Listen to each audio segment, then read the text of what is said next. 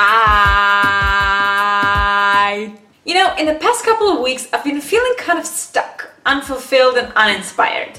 Every single plan that I've had for my life and every single thing that I've been working on on my business, things that got me so freaking excited just a couple of weeks ago, they all seem boring and gray, and I don't feel much like doing anything at all.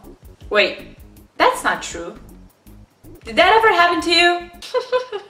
yes. So today I want to share with you a cool little trick that you can use in those times of your life and especially in your business when you feel stuck, when you feel uninspired, when you don't feel like doing anything at all, or when you feel there's just too much stuff going on inside your head that you can't even think straight. This trick is called morning pages and it's a basic journaling exercise that's meant to release your brain from all this crap that's been piling inside of it. You know what I'm talking about negative thoughts, self-criticism, perfectionism, worries, doubts, concerns, all that good stuff. So you can get a clear and quiet mind and stop driving yourself insane. Here's how it works.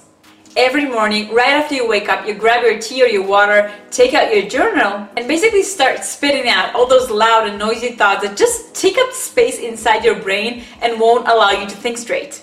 You write nonstop for three whole pages, and then you're done.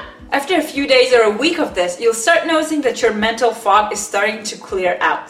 That you can think better, focus better, and then fresh and new and exciting ideas start popping into your brain again.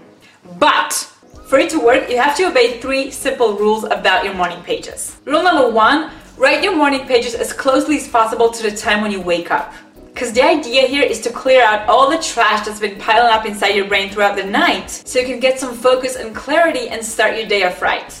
Rule number two as you're writing, do not stop to think about what you're writing. And I mean it no grammar fixing, no analyzing, no judging. Remember that no one needs to see this. Like, heck, even you don't have to look at it after you wrote it. So just relax and let it all out.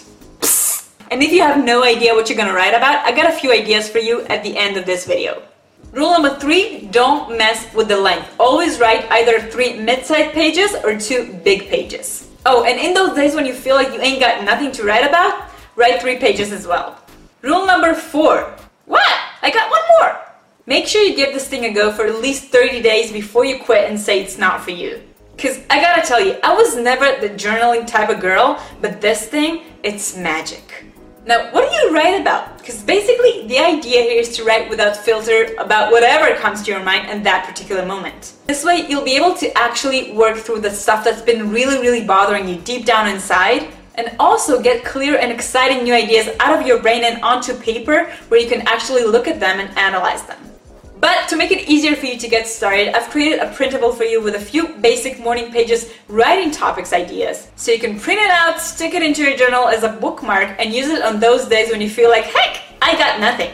So that's all I got for you today. Make sure to subscribe by clicking the button below this video and hit that bell so you'll be notified every time I post a new video. I'm gonna see you in the next one. XOXO! Yeah, bye!